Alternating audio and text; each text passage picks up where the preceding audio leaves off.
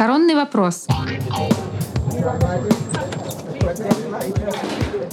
Рассказываем истории людей, которые столкнулись с пандемией COVID-19, но не испугались и нашли выход. Личные стратегии и лайфхаки прямо сейчас.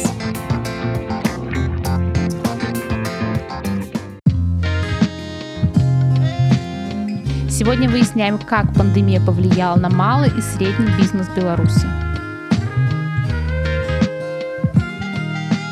Меня зовут Андрей, компания Inalex Energy, проект называется Aquamaster Bell. Я являюсь и соучредителем, и сотрудником компании. Основное наше направление деятельности – это мы строим частные бассейны и занимаемся также изготовлением технических емкостей из пластиков, различных там из полипропилена, полиэтилена. Компания работает с 2002 года и построена, наверное, за это время порядка 800 бассейнов частных. Спрос связан больше со спросом на строительство в целом, на частное. То есть, когда у Беларуси были счастливые годы, то и много домов строилось, строилось много бассейнов. В кризисное время, когда стройки замораживаются, когда люди думают, на чем сэкономить, тогда бассейны не строятся. Проектов у нас много разных. В моей практике мне больше всего понравилась автономная база отдыха на Припяти, около Альшан, там есть на берегу. Там, где просто среди болот, реки и заповедника, там даже, наверное, заказник он, стоит автономная база отдыха, большая, красивая. Можно отдохнуть. Она питается летом за счет солнечных панелей, там отопление тоже местное. Бассейны строят часто внутри дома, если не позволяет планировка, то тогда там снаружи обычно уличные, сезонные, то есть весны по осень. Спрос есть до сих пор, но сейчас он значительно упал. В любое кризисное время спрос на бассейны падает, и он больше связан с неопределенностью. То есть, когда люди не понимают, чего ожидать, они замораживают такие большие вложения. Как только становится понятно, куда дальше движется ситуация, даже несмотря на кризис, спрос восстанавливается до какого-то уровня. В коронавирус заметен был такой спад, и он больше был связан с тем, что часть предприятий, а следовательно их владельцы, остановили свою деятельность. То есть завод встал на паузу, финансы перестали течь, человек заморозил стройку. То есть у нас сейчас действительно очень много замороженных строек домов, где бассейны стоят на паузах. Очень сильно стало заметно это, наверное, где-то в июле, когда, в общем-то, лето – это сезон, но спрос упал до зимних цифр. Тут, наверное, не только коронавирус был связан, но и наши белорусские события. И эта неопределенность, она действительно подрубила и не только наш бизнес, но и многие бизнесы моих знакомых, друзей, которые связаны именно с не очень дешевыми вещами. Это было заметно. Под это пришлось как-то адаптироваться. Нам повезло в том плане, что мы заранее были готовы к коронавирусу. Так случилось случайно. То есть у нас нет офиса уже давно, потому что казалось, что нам не нужен офис. Компьютерная работа может делаться дома, а остальное все по объектам. Мы в офисе почти никто никогда не сидит. Не сидел, и мы отказались от офиса.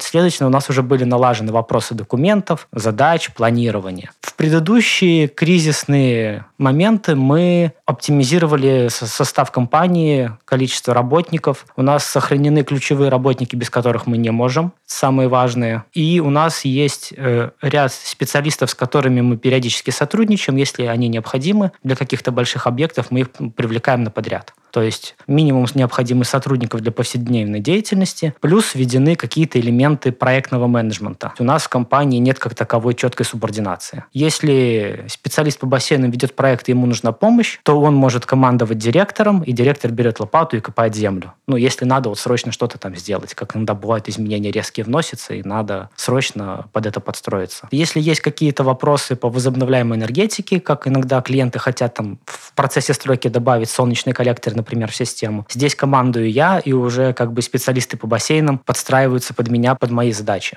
И есть проекты, и за этот проект отвечает ответственный человек. И это позволяет использовать людей в разных сферах, на неответственных заданиях, допустим. То есть нет у нас задач по сварке пластика, сварщик может помогать по строительству бассейна, там, где надо простые задачи выполнять. Мы начали больше сотрудничать с другими компаниями. То есть там где-то что-то отдавать на подряд. То, что мы можем сделать, но это немножко не наш профиль. Помогать друг другу в поставках оборудования, в сотрудничестве, даже банально в консультациях. Наверное, сотрудничество, кооперации, это было очень интересное и неожиданное. И оно, опять же, должно было быть и раньше. Только здесь это как-то вынудило к этому прийти. Когда-то было принято решение, когда началась вот эта вся кризисная ситуация, попробовать себя в новом направлении. То есть у нас есть специалисты, которые работают с пластиком хорошо, потому что мы варим чаши бассейнов из пластика. И мы решили, а почему бы вот просто взять и не попробовать делать емкости на заказ технические. Было быстро, я просто вот сделал, быстренько скидал страничку на сайте, без помощи там SEO-компании. И оказалось буквально через 2 недели, что она начала работать, и нам начали по этому вопросу звонить. И мы выбрали такую нишу, специфическую немного. То есть, глупо было бы конкурировать с крупными нашими заводами. Мы взяли нишу изготовления под заказ каких-то изделий таких срочных, что-то, или, допустим, есть понимание, что надо, но нет чертежей.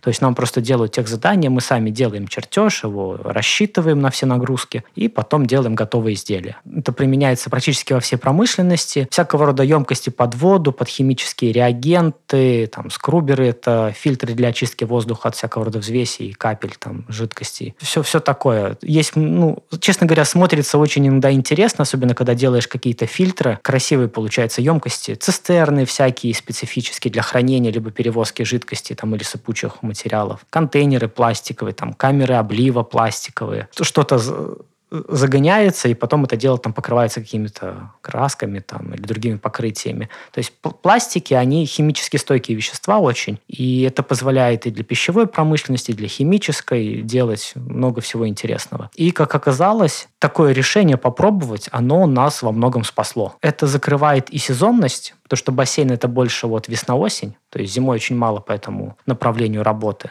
а емкости заводам нужны всегда. Появился заказ – сделали. Мне кажется, что, в принципе, малый белорусский бизнес, он гибок, да не могу. Как пошутил один мой знакомый, белорусский бизнес готов к работе в любой стране мира, потому что у нас периодически что-то случается, периодически надо подстраиваться под новые изменения в законодательстве, под какие-то веяния в экономике, куда нас тянет это все дело. Поэтому, да, гибкость у нас развита. Мы работаем в таком же режиме, как и работали. Только упал спрос, выросли расходы на маркетинг немного. Пришлось больше задуматься о гибкости по отношению к клиентам, разбиение проекта на какие-то этапы, оплаты поэтапно, чтобы вот не было больших разовых трат, то есть как-то это все растягивается во времени. Мы подстраиваемся под графики стройки, которые сейчас тоже из-за коронавируса сбиваются. У многих людей там, то есть нету специалистов нужных. В том числе у нас в компании переболели, наверное, все. И это тоже вносило определенные некоторые нюансы, когда ключевые сотрудники и уходят там на больничный на неделю, на 2. Это сбивает процессы. Я считаю, что учиться нужно всегда. И так оказалось, что каждое мое новое место работы было связано с самостоятельным обучением по каким-то новым направлениям.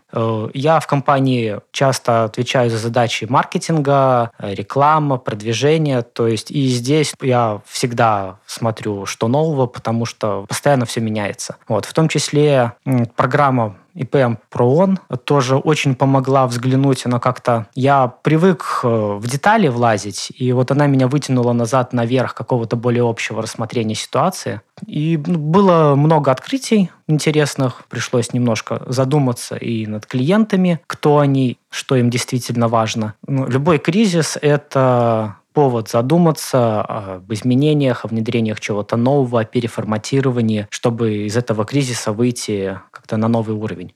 Это как в гоночном спорте поворот. Ты должен уже в повороте нажать газ, чтобы из поворота выйти на скорости. Вот так и учимся. Приходится постоянно что-то новое, не только вот конкретно в теме, в которой работаешь, но и в общем узнавать. Приходится развиваться, искать, смотреть, щупать, пробовать. Наверное, хотелось бы от государства поддержки, но как-то время научило в первую очередь все-таки рассчитывать на себя, на свои силы. Честно говоря, вот если бы просто ничего не менялось, уже было бы хорошо, то есть привыкнуть к какой-то норме и работать в ней. Но когда постоянно что-то меняется, это постоянное такое напряжение, ожидание чего-то нового, и вот ожидание подвоха, наверное, очередного какого-то, это очень плохо сказывается на белорусском бизнесе. Меня зовут Жикунова Татьяна. Вместе со своим партнером Верой Житкевич мы являемся основателями, создателями фабрики детских бесшовных обоев «Вини». Мы первые на рынке Беларуси, кто привезли оборудование для создания бесшовных обоев. Мы такие обои увидели в Европе. Посмотрели, что у нас никто не делает такие обои. Бесшовные обои — это такое целостное полотно, панно, которое клеится без единого стыка. Почему бесшовность? Потому что для обоев детских очень важно отсутствие стыков, так как все обои — это сюжетные истории. Там нет повторяющихся элементов, там нет каких-то паттернов. Это иллюстрации, как картинки из книги, как картина на стене, которые созданы белорусскими художниками и белорусскими графическими иллюстраторами. Почему мы привезли бесшовное оборудование? Очень просто. Сюжетные макеты, они, когда клеились рулонными, мы никогда не могли повлиять на конечное качество, потому что монтаж обоев делают либо специалисты, которых нанимают клиенты, либо сами клиенты. И случались такие неудобные моменты, когда все круто, но плохо состыковали. И это портит эффект волшебства у клиента. У нас есть широкоформатная печать в Беларуси, но к детским обоям, к интерьерной печати предъявляются высокие стандарты качества. Создали вот эти обои с латексными чернилами. У них состав только латекс, вода и пигмент, все. Они без запаха, и все сертификаты, разрешающие использовать в детских, дошкольных, медицинских учреждениях. Это очень важно, потому что у нас приобретают эти обои в комнату к деткам-аллергикам, астматикам, и мы прям очень гордимся качеством, и нам легко сейчас заходить на рынок Европы, потому что там высокие стандарты, но наша цена за квадратный метр для них очень комфортная. Несмотря на то, что мы сделали очень большое количество обоев, нет ни одних, какие бы повторились, либо по цветовой палитре, либо по использованию каких-то вот элементов сюжетности на этих обоях. И все клиенты, это всегда была тесная работа с дизайнерами. Вот эти встречи с клиентами, которые случались, они безумно нас заряжали всегда. Нам очень нравилось разговаривать с родителями, потому что они приходили и говорили: вот я хочу своему ребенку детскую мечты. Вот у меня этого не было, я всегда мечтал. Или я хочу карту мира, чтобы она смотрела, там, дочка моя, и понимала, что мир на самом деле такой маленький, и что все-все возможно. Как-то у нас была карта мира для 2 девочек, и мама попросила в карте мира добавить 2 острова, которых не существует, и назвать их именами девочек. И, по-моему, даже в Индийском океане у одной, во второй в Атлантическом. Это здорово, потому что они смотрят на этот мир, и где-то есть клочок земли, который принадлежит только им, и, наверное, вот это вот повод для каких-то историй. Сейчас я безумно благодарна пандемии. Я говорю ей огромное спасибо, потому что она открыла колоссальные возможности для нашего бизнеса. Но как только мы столкнулись, это, конечно, был шок. Если меня спросить тогда, никогда в жизни не поверила бы своим словам сегодня. Почему? Потому что наши обои, они дизайнерские. И каждому клиенту всегда индивидуальный подход. Почему? Потому что сюжетная история, ее нельзя растиражировать на какие-то полотна. И все макеты создаются под размеры стены заказчика с учетом расположения розеток, напольного плинтуса, потолочного, дверных оконных проемов, расположения крупногабаритной мебели. Нам важно, чтобы, например, розетка, она не попала в глаз какому-то зверьку в лесной истории. Дизайнерские обои за своей уникальности вот такой — это дорогой продукт. И наши клиенты всегда приходили к нам в шоурум, смотрели качество материала, что это обои плотные, что у них красивая фактура. Они работали с дизайнерами в несколько этапов, потом они утверждали макеты, утверждали цветопробы, и только потом уже мы создавали обои, которые уходили в монтаж. И когда случился коронавирус, и мы поняли, что клиент не может к нам прийти, для нас это было шоковое состояние, так как все продажи были построены вот именно через коммуникацию с клиентом, через консультации в шоуруме. Что мы сделали? Мы все перевели в онлайн. Мы максимально глубоко погрузились в соцсети. Мы стали проводить прямые эфиры, показывать лица свои, показывать работу дизайнеров, самих дизайнеров. Для чего? Для того, чтобы повысить кредит доверия к людям, которые работают над этим брендом. Для того, чтобы люди, делая у нас заказ на дорогой продукт, не боялись, что они получат что-то, что не соответствует их ожиданиям. Я не понимаю людей, которые говорят, что ТикТок — это для молодежи сейчас.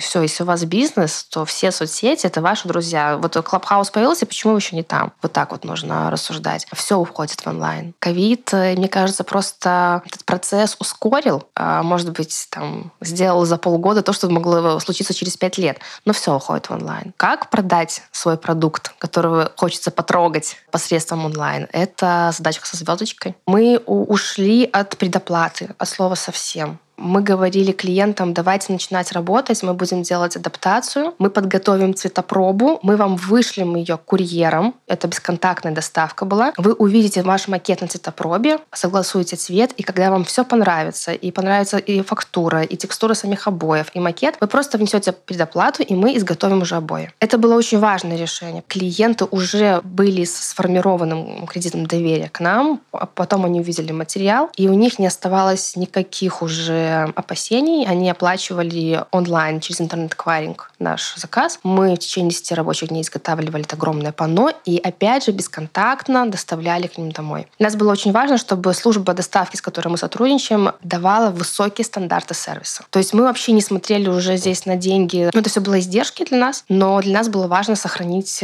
клиента и сохранить заказы. Надо понимать, что кризисное время, и надо быть готовыми на какие-то убытки. Мы готовы к этим отказам, и они случались, эти отказы. Случается такое, что наши дизайнеры, они работают, а потом клиент мне приобретает эти обои. Дизайнеру он получает оплату за всю работу, которую он выполняет. Мы это просто несем как свои убытки в связи с ковидом. Но процент очень низкий. Почему? Потому что мы классно ведем соцсети. Мы всегда открыты и в ценовой политике, и в ценовом диапазоне. Мы никогда не делим, например, какие-то допы. Да? Допы за работу дизайнера, допы за цветопробы, допы за доставку. Вообще этого нет. Все, мы вывели цену квадратного метра, и сюда все входит. И клиентам это комфортно. Они изначально слышат цену, потом мы начинаем с ними работать. От этих случаев о том, что они могут отказаться, никто не застрахован, но у нас этот процент очень невысокий, и это все мы заложили в свои риски. У нас появились заказы из-за рубежа, из России, причем это не Москва, не Питер, отдаленные регионы России, Израиль и вся Беларусь, то есть Пинск, Брест, Витебск, Орша и так далее. И все покупали онлайн, и нас видели только в Инстаграме, только на сайте, только в мессенджерах и по телефону. Сегодня я благодарна ковиду за то, что он стер границы одного города. Для нас мы перестали быть магазином обоев, пусть даже дорогим магазином обоев. А мы поняли, что так как мы производители, мы можем нести бренд абсолютно далеко за пределы страны. И это открыло больше горизонты именно с точки зрения продаж. Спрос вырос. А сейчас ковид — это вообще не сложность для нас. Уже другая сложность, но не ковид. Многие бизнесы используют ковид как индульгенцию своей несостоятельности. Да? То есть у меня не получился бизнес, потому что ковид. Или у меня упали обороты, потому что ковид. Но нет. Это работает, если мы говорим про туристический бизнес, про рестораны, кафе. Весь другой бизнес, просто вы не адаптировались, просто вы не гибкие, значит. И мы пытаемся строить по agile management, да, быть гибким, быть готовым, что ты просыпаешься завтра, и все меняется, и тебе нужно быстро перестроиться. Здравствуйте, меня зовут Андрей Шемет. Я занимаюсь озеленением интерьеров и уходом за растениями.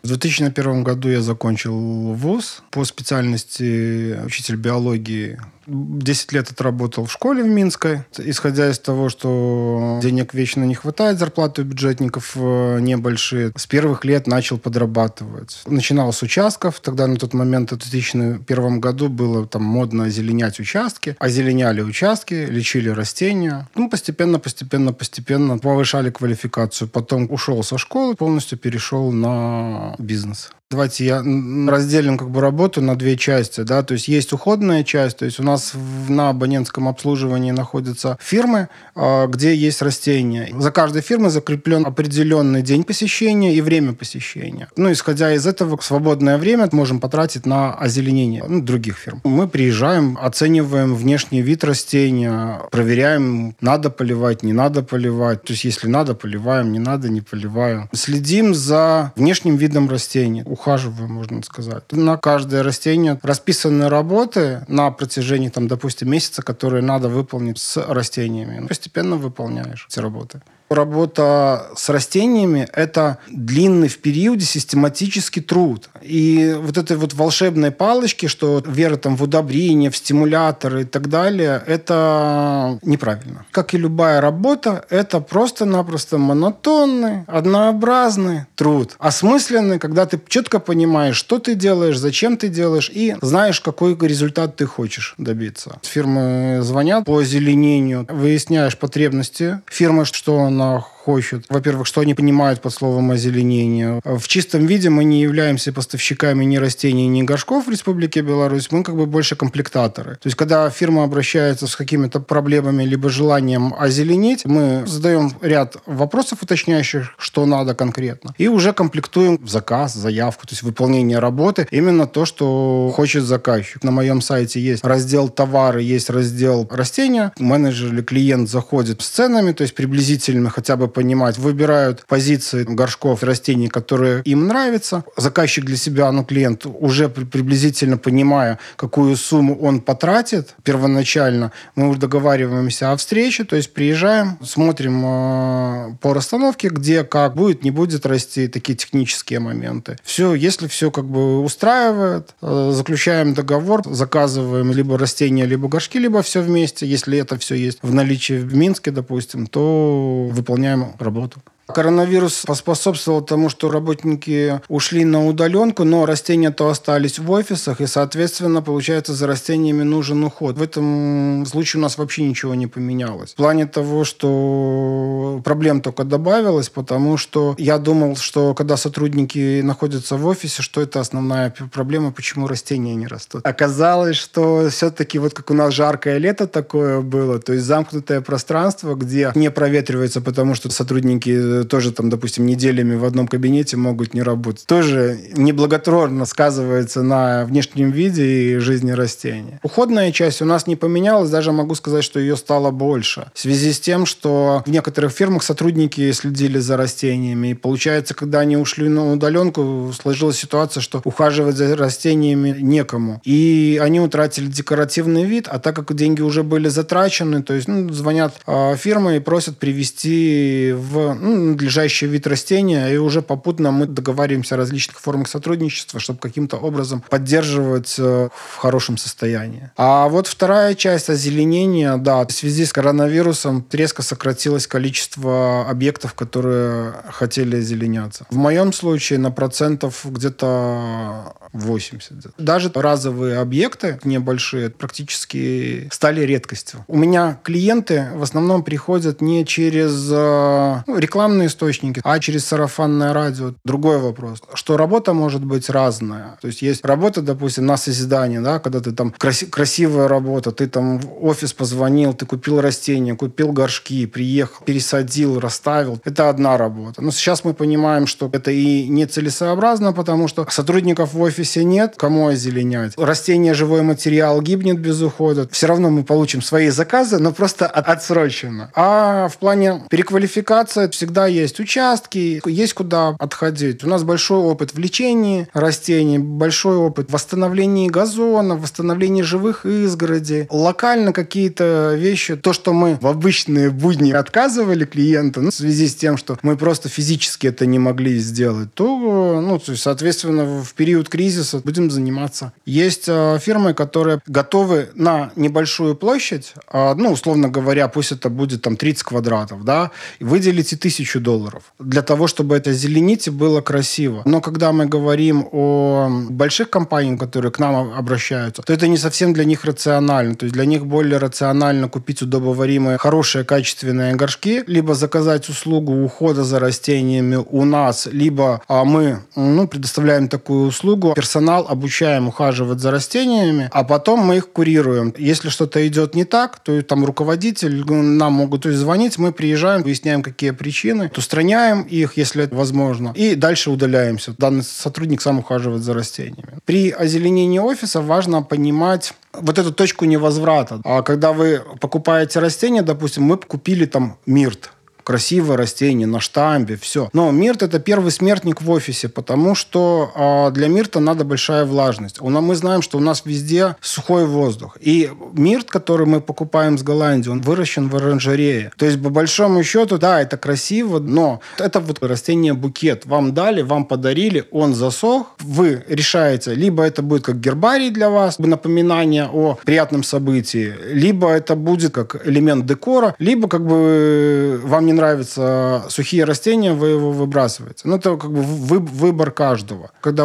обслуживаешь растения, когда там в офисе 5000 растений, ты реально понимаешь, что всем растениям нельзя создать одинаковые условия, хорошие для них. ценность нашей услуги, скажем так, мы удлиняем жизненный цикл растения. Так как растение у нас дорогое, и мы знаем, как продлить его декоративность. Поэтому нас ценят фирмы, с нами работают. За что я обожаю свою работу, это постоянный эксперимент. Мы работаем с айтишниками, а они очень привыкли в алгоритмы все загнать и уже по алгоритму следовать. Вот здесь вот тот вариант, который в теплице не всегда алгоритм работает. Так в теплице созданы идеальные условия для выращивания растений. Они закладывают в выбраковку товара, потому что часть растений не справляется с теми условиями. Либо не дорастает, либо как бы погибает. А здесь постоянно меняющиеся условия в офисе. И очень сложно. Иногда вот в офисе сидят 4 человека. Одному жарко, другому холодно. Тому, которому жарко, он вечно пытается открыть форточку на проветривание. Тому, которому холодно, вечно пытается закрыть. Соответственно, когда человек один, допустим, может уходить на обед, там открывается форточка, проветривается.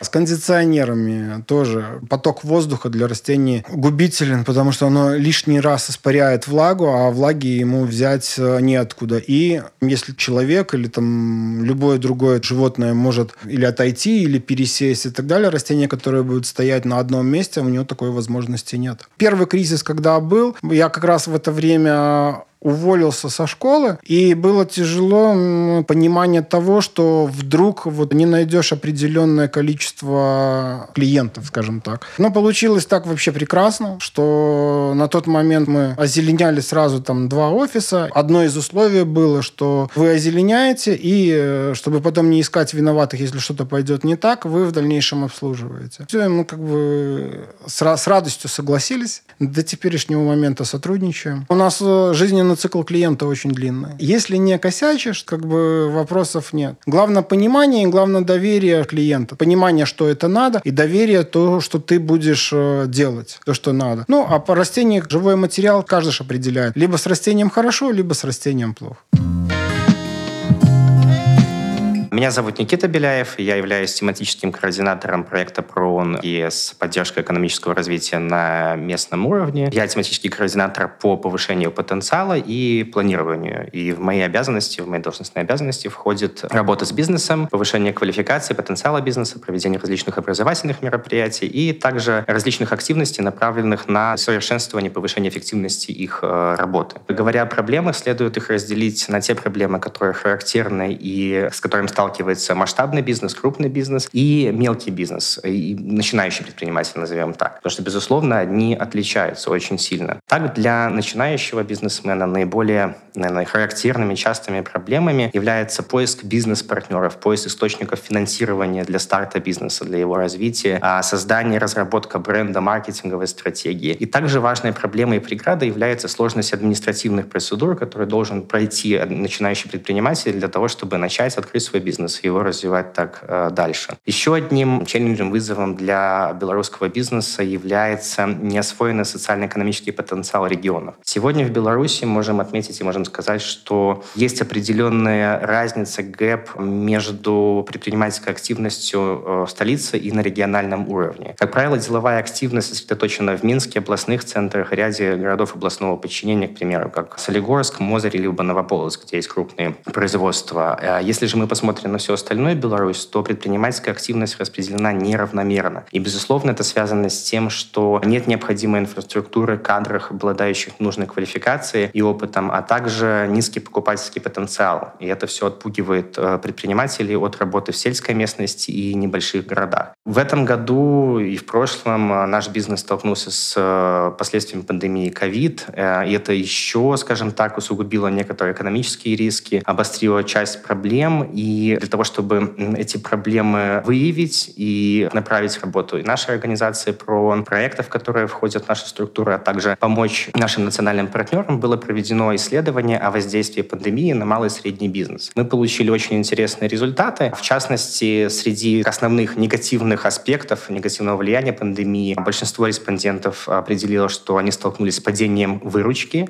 Так, падение выручки на четверть и более наблюдалось у 51% респондентов. И также вот еще одна проблема – это сокращение числа клиентов, которое вызвано пандемией и необходимостью людей оберегать себя и выйти в самоизоляцию добровольную. Что же касается регионального распределения пострадавшего бизнеса от COVID-19, то наиболее негативное влияние отметили респонденты из Гродненской области и города Минска. Бизнес в этих регионах, он отметился не столь масштабным негативным влиянием от ковида. А если мы говорим про отрасли, на которых негативно повлияла пандемия, то тут следует выделить туристическую отрасль, грузовые и пассажирские перевозки, также сферу общественного питания и сферу развлечения. Так, согласно исследованию, о котором я говорил чуть ранее, данные сферы пострадали в связи с тем, что оказались закрыты границы, граждане вошли в состояние самоизоляции добровольной, и, конечно, это в результате последствия, которое стало сокращение контактов между людьми. И люди стали меньше посещать общественных мест, таких как кафе, рестораны, зоны развлечений и так далее. И, безусловно, именно поэтому данные сферы, они ощутили на себе всю негативное влияние от COVID-19. Также в целом, уже переходя от исследования к таким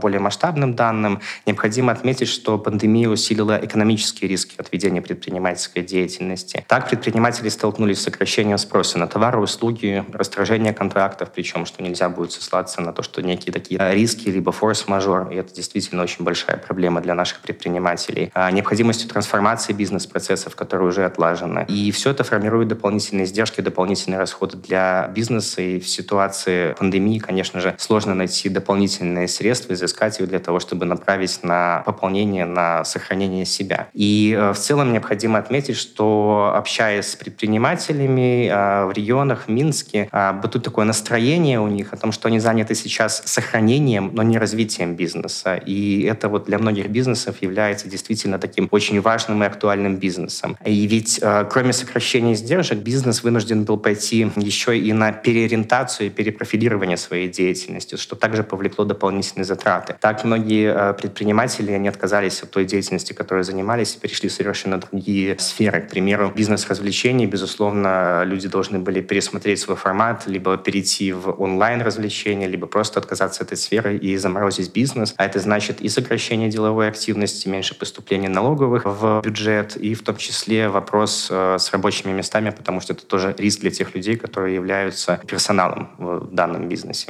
В рамках работы нашей организации вопросы развития предпринимательской инициативы, в том числе и в условиях пандемии, занимает весьма важное место в программной деятельности. В частности, можно привести в пример 2 проекта, которые были направлены на развитие и повышение эффективности предпринимательской активности в регионах. В первую очередь, это проект содействия занятости и самозанятости населения в малых и средних городах Республики Беларусь, который был реализован ПРООН совместно с Министерством экономики при финансовой поддержке Российской Федерации. В рамках данного проекта были созданы 6 региональных бизнес-центров, и было создано много актуальных образовательных программ в рамках бизнес-образования, которые позволили локальным предпринимателям восполнить свои знания и повысить свою компетенцию в предпринимательской деятельности, что, безусловно, стало важным базисом для их будущего устойчивого развития. Еще очень значительно проект, который занимается развитием предпринимательской инициативы на региональном уровне, для того, чтобы сгладить, скажем так, этот гэп, разницу между активностью деловой в регионах на региональном уровне и городе Минске. Это проект поддержки экономического развития на местном уровне, который финансируется Европейским Союзом, реализуется ПРООН совместно с Министерством экономики. В рамках данного проекта было создано 12 субъектов поддержки предпринимательства, ЦПП и бизнес-инкубаторы в 12 пилотных районах, что является очень важным достижением, так как это своеобразный базис и старт, и необходимые условия для развития предпринимательства. Потому что именно в этих регионах, в которых были созданы бизнес-инкубаторы ЦПП, до этого данных организаций не существовало. И, безусловно, учитывая это, бизнес был обращаться за консультационной помощью и поддержкой в другие города, регионы, что усложняло их работу. Сейчас же у них есть возможность получить необходимую поддержку в рамках своего района, и нет необходимости ездить куда-то еще. Кроме того, проект также работает и провел значительную работу по поддержке и развитию предпринимательской инициативы в сфере социального предпринимательства и классного развития. Было создано около 65 подобных организаций, организаций, что также является очень важным достижением. Они будут способствовать развитию кооперации, а также усиливать значительно предпринимательский потенциал регионов. Говоря же о поддержке бизнеса в период COVID, то в рамках проекта было организовано проведение дистанционных консультаций для бизнеса, пострадавшего в COVID. Было оказано порядка 60 консультаций для локальных предпринимателей на разные тематики. Это был маркетинг, менеджмент, финансовый менеджмент и в том числе юриспруденция. И консультации позволили локальному бизнесу получить необходимую информацию о том, как им выйти из сложной ситуации, как наладить свои бизнес-процессы, как снизить свои издержки, как оптимизировать свою работу в новых реалиях. К примеру, поступало очень много запросов, связанных с тем, как перейти традиционному бизнесу в онлайн-формат, как работать в сети Instagram, как работать с другими социальными сетями. И в рамках данных консультаций было оказано очень много информационной и конкретной, скажем так, поддержки по тому, как вести данные страницы, как обеспечить необходимое сопровождение всей деятельности компании, как вести дистанционные переговоры с клиентами, как, возможно, изменять организационные правовые формы. И на наш взгляд, и учитывая по отзывам тех предпринимателей, которые получили консультационную поддержку, данная активность была очень и очень эффективна и популярна, и в будущем мы также задумаемся о том, чтобы продолжить данное направление.